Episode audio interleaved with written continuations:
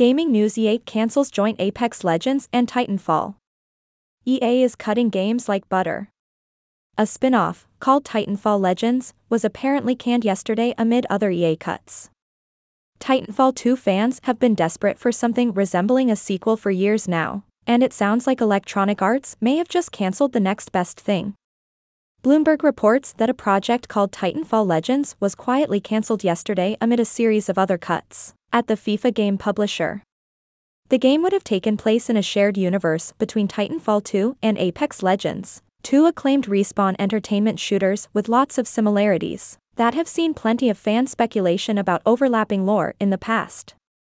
Unlike the popular free-to-play Battle Royale, however, it was apparently planned as a single-player campaign. Unfortunately, Bloomberg reports that the team of about 50 developers who were working on it was informed on Tuesday that the project had been cut. While the company would look for other positions to move the impacted staff to, anyone without a new position would be laid off. EA did not immediately respond for comment. The publisher also cancelled mobile versions of Apex Legends and Battlefield yesterday, with the studio behind the latter, Industrial Toys, getting shuttered in the process. It's not clear how many layoffs are taking place in total across the company at this time. Star Wars Jedi Survivor was delayed as well, though the development team at Respawn was positive about the move on social media, touting it as an opportunity to give the expansive sequel the extra time and polish it needs. While it's not clear how far along the Titanfall Legends project was in development, fans will no doubt be left wondering what could have been. Back in 2021, a Respawn community manager told players there was nothing related to Titanfall in development, momentarily eliciting cries of anguish only for the studio's Twitter account to release a statement a day later stating that Titanfall is the very core of our DNA. The title, codenamed Titanfall Legends, is no longer in development, according to news. Respawn will still have a lot on its plate.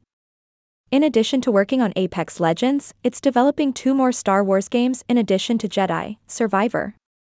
And Respawn CEO Vince Zampella was put in charge of the Battlefield franchise shortly after the disappointing launch of Battlefield 2042. EA has also shut down its Industrial Toys game studio, which was developing the Battlefield mobile game, according to sources. In my last words, I think we have too many online games with no storylines. We need substance and bring back that PS3 style first person shooter games with ray tracing graphics. Grand Theft Auto 5 now has ray-traced reflections. Vehicles, windows, and other glossy objects can all reflect the environment around them. Royal Rumble games are dipping in players, this shows that Call of Duty Online is showing weakness with numbers. You lost most of the Gen X players, and 90% of millennials stopped playing online.